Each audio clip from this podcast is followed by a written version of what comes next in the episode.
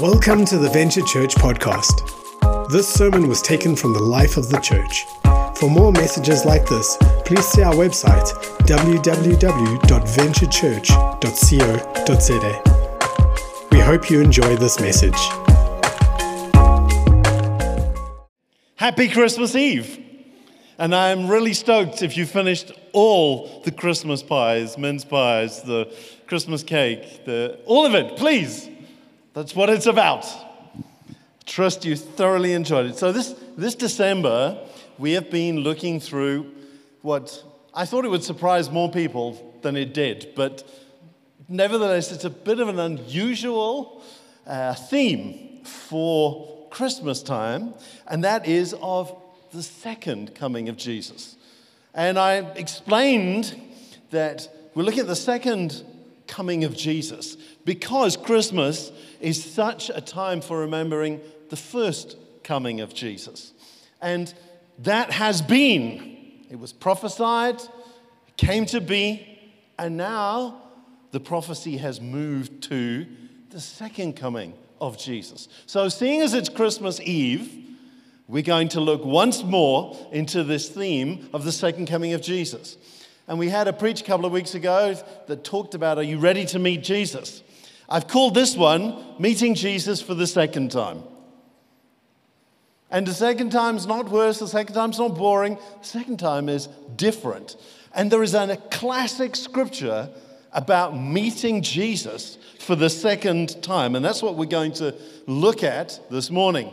But just a reiteration of what Mike already shared with us. And that is that tomorrow morning, nine o'clock, there will be a premiere broadcast from Venture Church. No, not from here. From Venture Church, the church, on YouTube. If you catch it at nine, good on you. If I'm looking around, there aren't many of us with littler kids. I'm sure the Rumpasuds will be up already at five o'clock, guarding the Christmas tree and warding it off with wargs and other mythical creatures. But, uh, but for the rest of us, we may sleep in a bit. So you're welcome. You can catch it at half past nine. It's fine, it's still there. Then again, next Sunday, the 31st of December, 2023, the end. The end has come. We will again be having a, an online service. It will be a premiere again. You, you understand what a YouTube premiere is? that it will become visible at some stage with a reminder, a reminder button on it. So keep your eye on our channel. Listen to those two messages. They are two parts of the same message. You know me, I can't preach short. When Zach and I were preparing for this, I said, But you, you don't need to stress too much. They're going to be about 20 minutes each. And he looked at me as if to say, You're my father. I know you. And sadly, he was right. They are, they are comparatively short, but they dovetail together. And that, those are more on the classic themes of Christmas. Tomorrow, I'm going to be looking at it feels weird in terms of the timeline because I've already recorded it. Tomorrow, I have been going to look at. No, there's no English verbal system like that. Okay, so tomorrow, I'm going to be looking at Jesus in Matthew and Isaiah and about how Jesus was destined from when he was a lump of cells in Mary's womb for greatness and how that, that worked out and what was so amazing about the plan of God in that. And then as we move to the 31st, the second half, welcome, the second half of that, of that message on the 31st of December, looking forward uh, to the implications of that in us. So they are great messages, even though I say so myself. We're going to be looking today, though, at the book of Revelation. So I don't have a huge number of slides today, but they are all Revelation 1. So when I, when I uh, teach some of the things that I've learned about preaching, what I'm going to do now is something that I tell everybody not to do. Let's read too much scripture. So we're going to look at too much scripture. And then we're going to do something that is now less common, because we don't have print newspapers. But you used to, with the old big form newspapers, do people still remember those? You could look at the front page and there would be headings. And you could scan the whole of the front page quite quickly. In fact, the columns were designed so that you can speed read through. All of that's Kong. All of that's Kong. All of that's gone now. The closest you get to that in articles, if you read articles online, is TLDR, if you know what that is. And if you don't know what it stands for, it's always ironic to me because it stands for too long don't read. But by the time you've got to that, you're already reading it. So it's like, why do you bother? Anyway, we're, we're going to read Revelation 1 together now. And I want to pull out some of the headings that I feel God is emphasizing in that passage. Revelation 1. The revelation of Jesus Christ that God gave to him to show his servants what must take what must soon take place. He made it known by sending his angel to his servant John, who testified to the word of God and to the testimony of Jesus. Whatever he saw, blessed is the one who reads aloud the words of this prophecy, and blessed are those who hear the words of this prophecy and keep what is written in it, because the time is near. John, to the seven churches of Asia, grace and peace to you from the one who is, who was, and who is to come, and from the seven spirits before the throne, and from Jesus Christ, the faithful witness, the firstborn from the dead, and the ruler of the kings of the earth.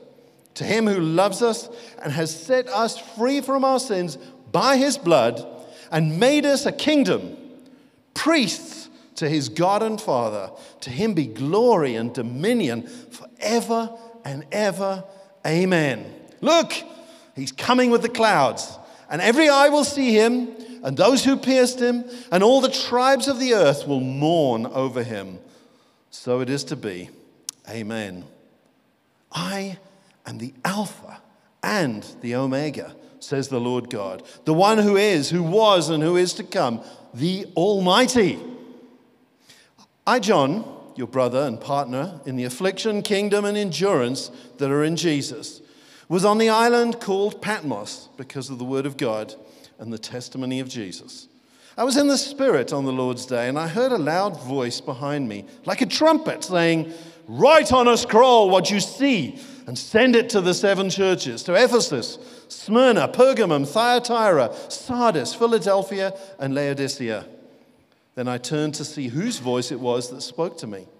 When I turned, I saw seven golden lampstands, and among the lampstands was one like the Son of Man, dressed with a robe and with a golden sash wrapped around his chest. The hair of his head was white as wool, white as snow and his eyes were like fiery flame. His feet were like fine bronze as it's fired in a furnace, and his voice was like the sound of cascading waters. He had seven stars in his right hand. A double, sharp edged sword came from his mouth, and his face was shining like the sun at full strength. When I saw him, I fell at his feet like a dead man he laid his hand on me and said, Don't be afraid. I am the first and the last and the living one. I was dead, but look, I am alive forever and ever, and I hold the keys of death and Hades. Therefore, write what you have seen, what is, and what will take place after this.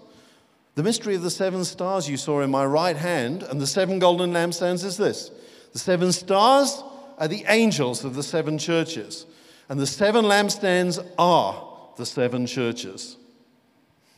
It's wonderful to read scripture, and maybe I'm a little bit selfish, but somewhere in there was, Blessed is he who reads the words of this prophecy, but also blessed are they who hear.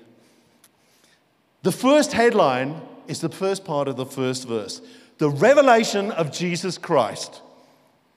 This book is a single prophecy. So it is, d- despite its extraordinary and incredibly varied and diverse and exciting visual images or metaphorical images, it is still one prophecy. So this book is Revelation. It's not Revelations. But that's, I mean, I'm making a big thing of a nothing. But it's important if we want to understand it. This is the one thing that God wanted to reveal. And what is that one thing? Or should I say, who is that one thing? This book is all about Jesus. It is the revelation of Jesus, a very, very different Jesus to the Jesus that we usually think about at this time, to the kind of Jesus that if you asked a, a five year old in school, who's Jesus? Oh, he's the baby in a manger.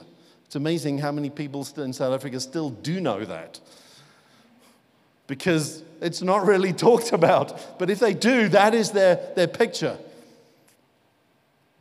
A baby that even a five year old is stronger and more, has more self determination than. But that is not this Jesus that John had the revelation of. So it's a singular thing, and revelation in this context means prophecy. This is a prophetic revelation. See, it becomes difficult when you try to explain words with themselves. but this is a prophetic revelation that God gave to Jesus to give to John to give to you and me about Jesus and about what he's doing, what he is doing. And that's amazing because, as much as John wrote this down 2,000 years ago, Jesus is still doing these things. When we get hung up on the things that Jesus is doing, we can easily miss who is doing them. This is the revelation of Jesus. And it's, it's super practical. Even here in his kind of introduction to, I can imagine him writing this down and saying, Lord, how am I going to, do I just start with seeing you because that's going to totally freak everybody out. How do I give them a bit of context to this amazing thing that you've shown me? And he seems like he gave him these kind of couple of first verses to put everything in context. But he immediately, even in the seven verses, links this, ties this, roots this revelation in to real people in real history at a real time. It's not some wifty wafty, vague, highly principled set of ideas. Just as an aside, I remember years ago when the so called Gospel of Thomas, I don't know if you've heard of that, was uh, first revealed. It became very popular. And at the time, the New Age was a really uh, loud thing in, uh, the, in the media. And this Gospel of Thomas had become a huge hit with uh, these New Ages. And I had a friend who was really into the New Age, and I was really witnessing and trusting the Lord that they would break through to them. And they said, Why don't you read the Gospel of Thomas? I said, I will if you read one of Matthew, Mark, Luke, or John. But I'll go first. So I found a copy of the Gospel of Thomas and I read it. It's not enormously long, it's a bit longer than Mark, but certainly shorter than Luke and Matthew. And what it was is all the sayings of Jesus with the name of Jesus removed and with none of the miracles, none of the stories. So it's basically, you know, now I look back on it now, it read more, more like the Quran than a, uh, than a gospel. It was just saying, and you could easily have slotted in there, and Buddha said, or and Francis said. And I think that's what, what I think that's what this person especially liked was it's a gospel that I can be Lord of. Needless to say, it's not a revelation of Jesus. Jesus is not about his wisdom. His wisdom is his, and it's about him that's important. The fact that seven is a number that's repeated often throughout Revelation just talks about perfection and completion. And I think that word completion is better. The, the Greek word here means both. But if you see it as completion or perfection in the sense of completion, hey, I brought everything to the perfect end, then you are seeing Jesus in his revelation.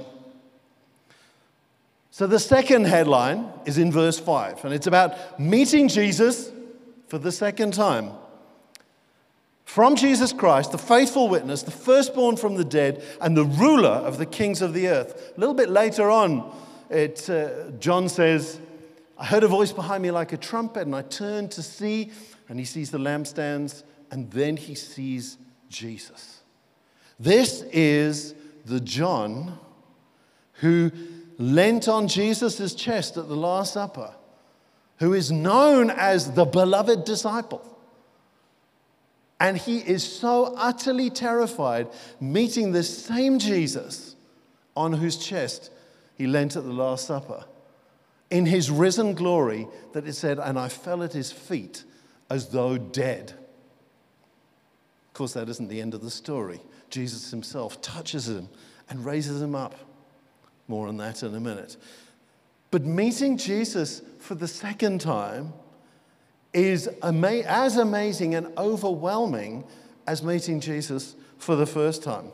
But notice how he describes him here in verse 5. Because Jesus doesn't stay the same, and yet he is always the same. How, the more we get to know him, the more we see of him, the more we recognize him, the more we have revelation of him,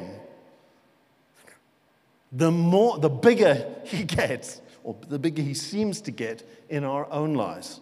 And it's in that that he gets bigger, so to speak. So he is the Lord. He doesn't change. Which is the real Jesus? The, or the that John leant against at the Last Supper? Or the Jesus that he meets again in the Revelation.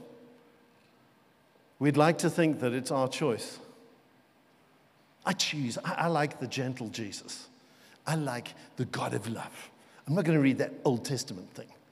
That's got no love in it. Well, you think that because you've never read it. It's full of the love of God. We don't get to choose the Jesus we come to. He is. We get to choose how we respond to Him, how we position, how we prepare ourselves to meet with Him. So there's no more gentle Jesus, meek and mild. As I was uh, writing one of the blogs that Nadine referred to, and just preparing uh, this and the other uh, preachers that coming up in the next 10 days, was really struck by this thing that I think I've already mentioned, and that is that the baby Jesus was a real baby.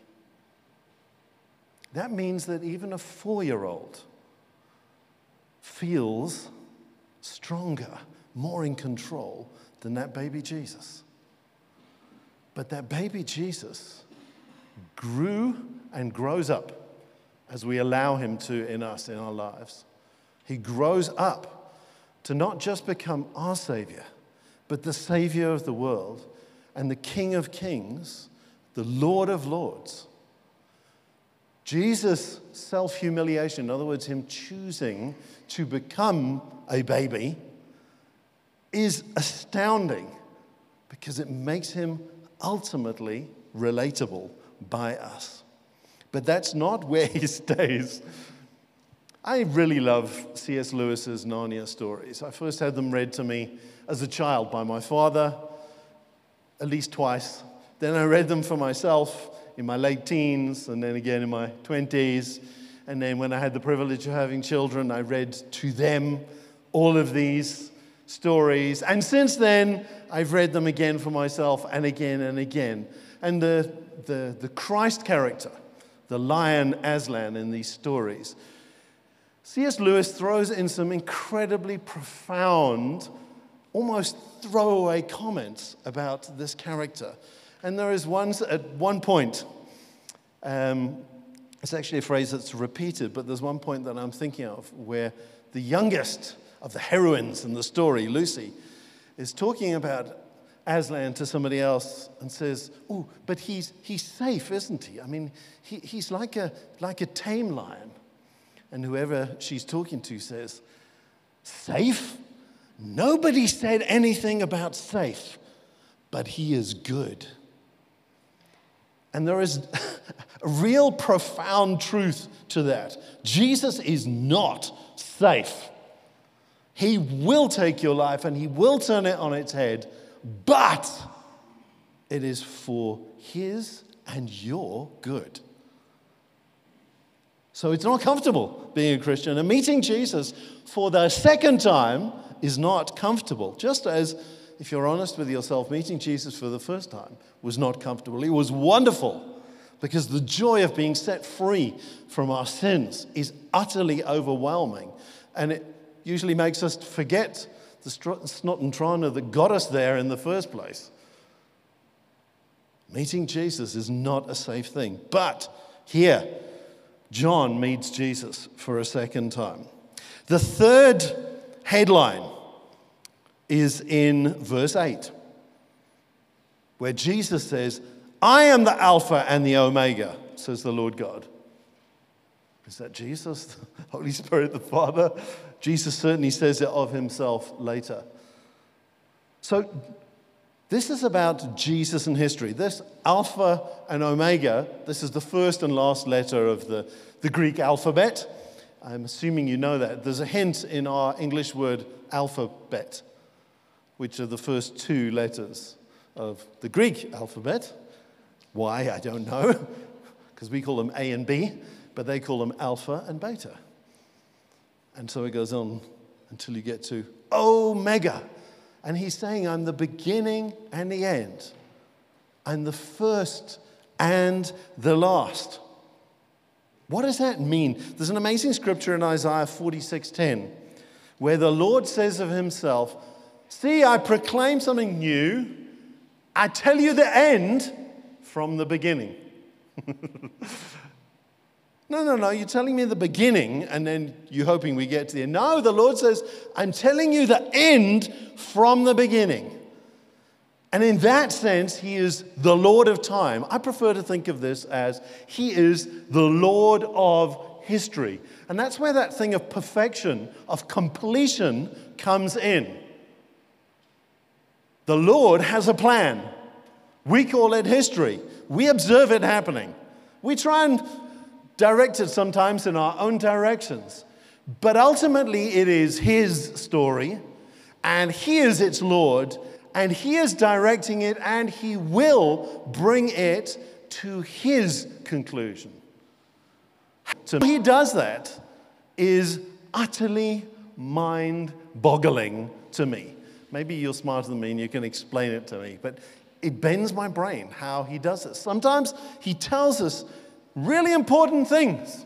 Isaiah 7, prophesying Jesus' birth, 750 odd years before Jesus is born. Is that like a heads up to the enemy?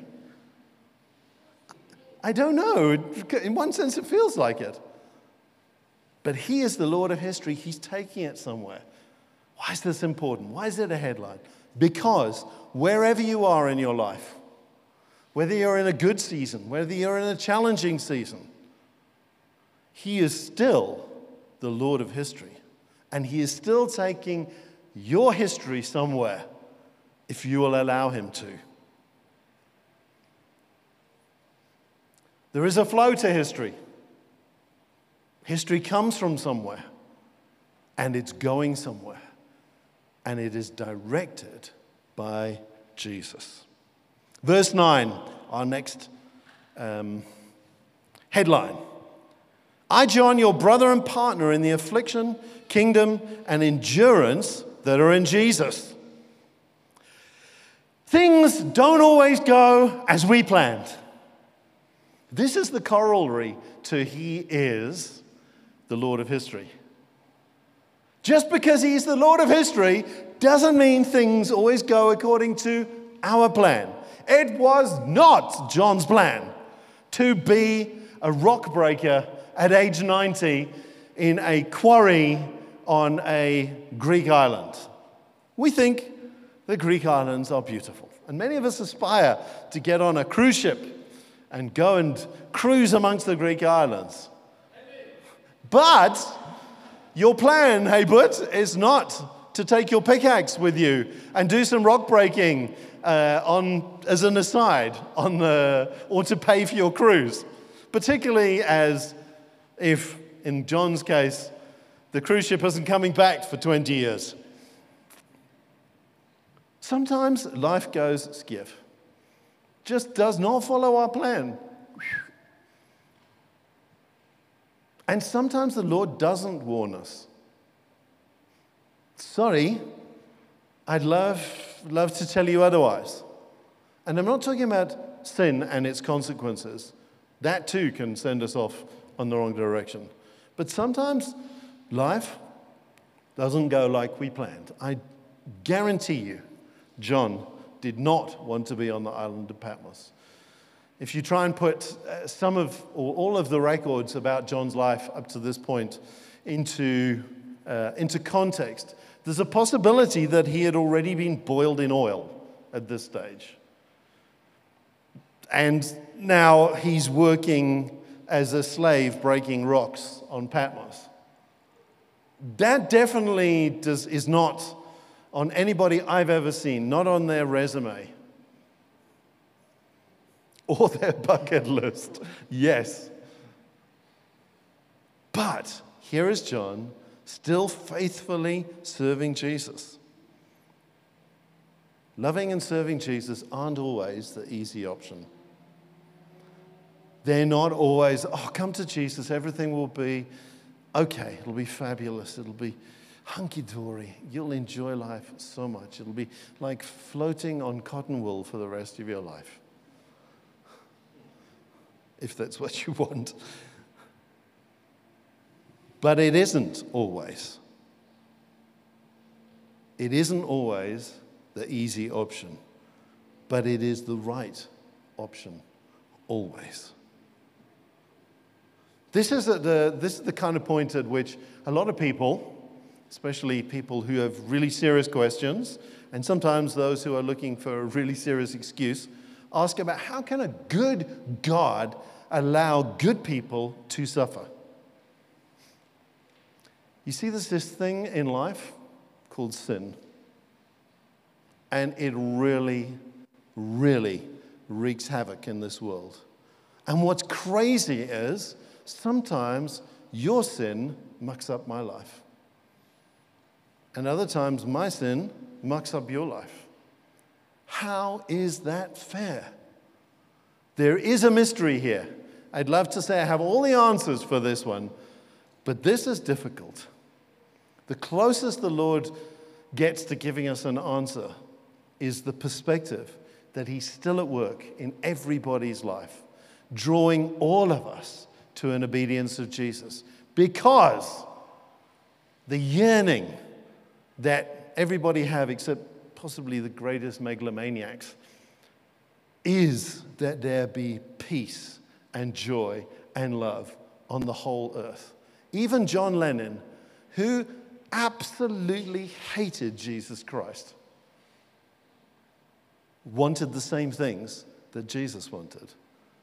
He just wanted them his way and not Jesus' way.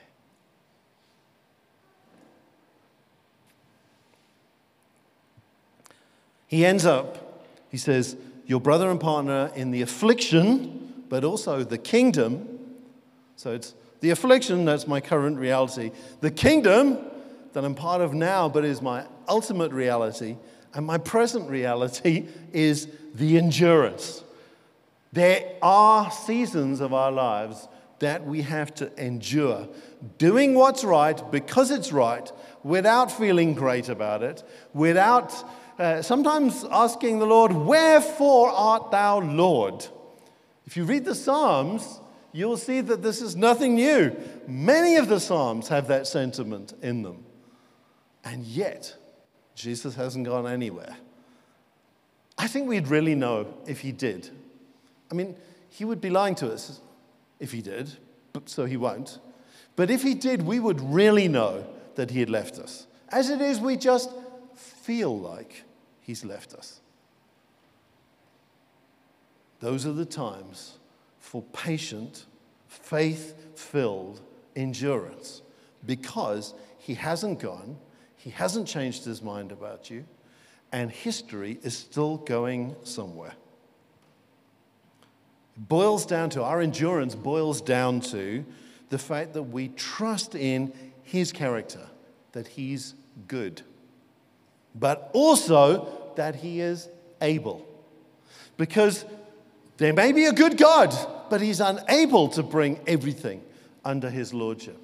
The promise of the scripture is that he wants to bring everything and he's able. In fact, a major part of this revelation is how he brings everything under his manifest lordship.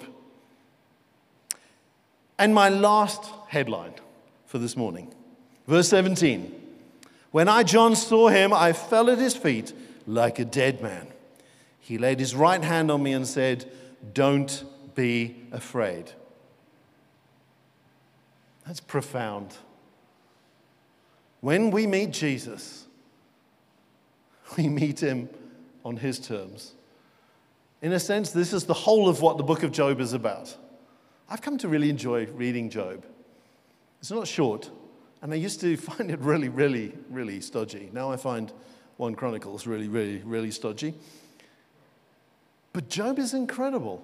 He spent 30 something chapters defending himself against his uh, so called friends who are telling him, if, God's, if, if you're not feeling the presence of God, then you must be the problem. You must have sinned somehow, not done what's pleasing to Him.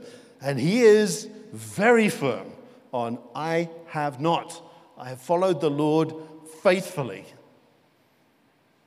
And the transition from him talking to his so called helpers to meeting God, in that section, he moves from trying to justify himself to his friends to saying to God, What's going on? I haven't done anything wrong, Lord. You know that's true. Now, what is going on? The most amazing thing is when God answers him, he doesn't answer him, he just tells him who he is. And that's what, that's what John experiences here. Oh, Lord Jesus, oh, it's so good to see you again. But when he sees him, he's utterly terrifying, utterly terrifying in his magnificence, in his holiness, in his purity, in his beauty, and fortunately also in his love. So when John is completely overwhelmed by meeting Jesus, Jesus comes and touches him. And in touching him, he says, Don't be afraid. I am able, and I do, make you to stand. There's a, there's a reality even now as we endure and persevere through times when we don't see and feel the Lord's presence. That in that endurance, when we do break through, or when He does break through and meet with us, that He still touches and He still acknowledges the reality of our fears, but He overcomes them in us as He touches us and raises us up. He still touches. The confidence we have to stand in the presence of God, which is a real thing, is not an arrogant uh, confidence. It's not a, hey, Jesus, my mate, my Jonah. It is a real confidence based on the fact that he has touched us. If that is your perspective or your experience of Jesus, that's okay. It's just not enough. Because when you meet him for the second time, you will stand because he enables you to stand. So, what have I been saying? What have my headlines been? Jesus reveals himself to believers, believers who are prepared to look and to listen. When you think of all the detail that John had to remember, he was ready to look and to listen. And therefore, Jesus revealed himself to him. We learn about Jesus, in a sense, at Christmas. We meet him by faith, but we will meet him a second time face to face. Are we ready? It's a question we already asked a couple of weeks ago, but the question remains Are we ready? Jesus is the center of history. He is the center of your history, and He's taking it somewhere. Are you on board? Doesn't mean that He's tied everything up. It doesn't mean that that perfection, that completion that I started off with, has already happened yet.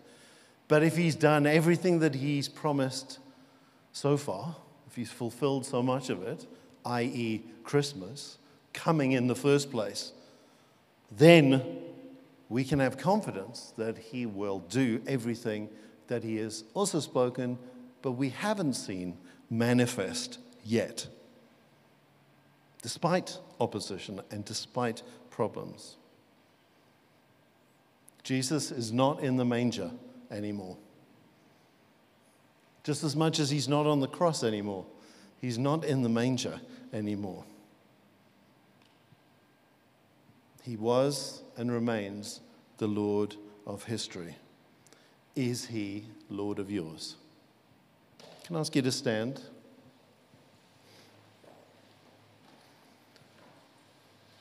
Because I want to, apart from get blood circulating through your legs, I want to lead us in prayer, a prayer of response to what I've been sharing, a prayer of response to the scripture, prayer of response to the revelation of Jesus. So I'm going to ask you to close your eyes so that you can do business with God. Super easy to be distracted by whoever you're standing next to. God deals with us as individuals. I'm going to ask you a couple of questions based on the things the Lord's been speaking to us about over the last few weeks. And then I'd like to lead us in a prayer of response to that. Are you hopeful full of hope and prepared for Jesus coming back, for his second coming, for meeting him for a second time? Are you meet, ready to meet him face to face? When you look at your life, have you been building with gold, silver, and precious stones? And are you ready for, as John experienced, the surprise of meeting him? Lord, as we have read this wonderful scripture that's just so full of so much revelation of who you are, Lord, we want to commit ourselves to you. We want to be part of the history that you're working out. So, as we stand here, having heard your word, having been stirred by faith, we want to yield ourselves to you.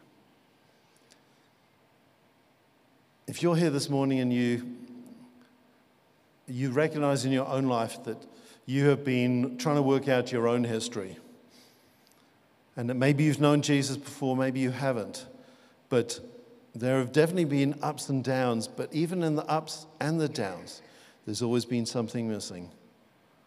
That something missing is Jesus, the Lord of history. And He is asking to become the Lord of your history right now. So I'd like to lead us in a prayer of response to that.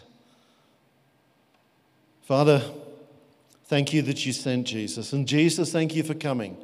Thank you that we remember you at this time of year, especially. But as we read the scripture, we see and then confronted with a different Jesus, a powerful Jesus, rather than just the, the helpless baby. And this morning, as we've seen that, as we've seen that you're taking history somewhere, we want to be on board with you. So we recommit ourselves to you. We ask you to forgive us our sins, our willfulness to live life our own way.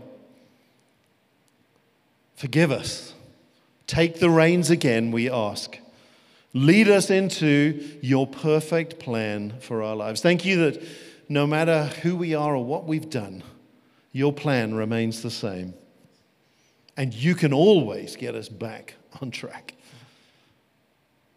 We say thank you for that. And by faith, we accept and believe. And we stand in awe like, like John, who you touched and raised up. Thank you, Lord Jesus, that you are touching us right now and raising us up so that we can stand with a confidence that is not based on who we are, but based on who you are. So we thank you, Jesus, for who you are. We commit ourselves to you, to the Father. And we say, Come, Holy Spirit. And we say it all in Jesus' name. Amen.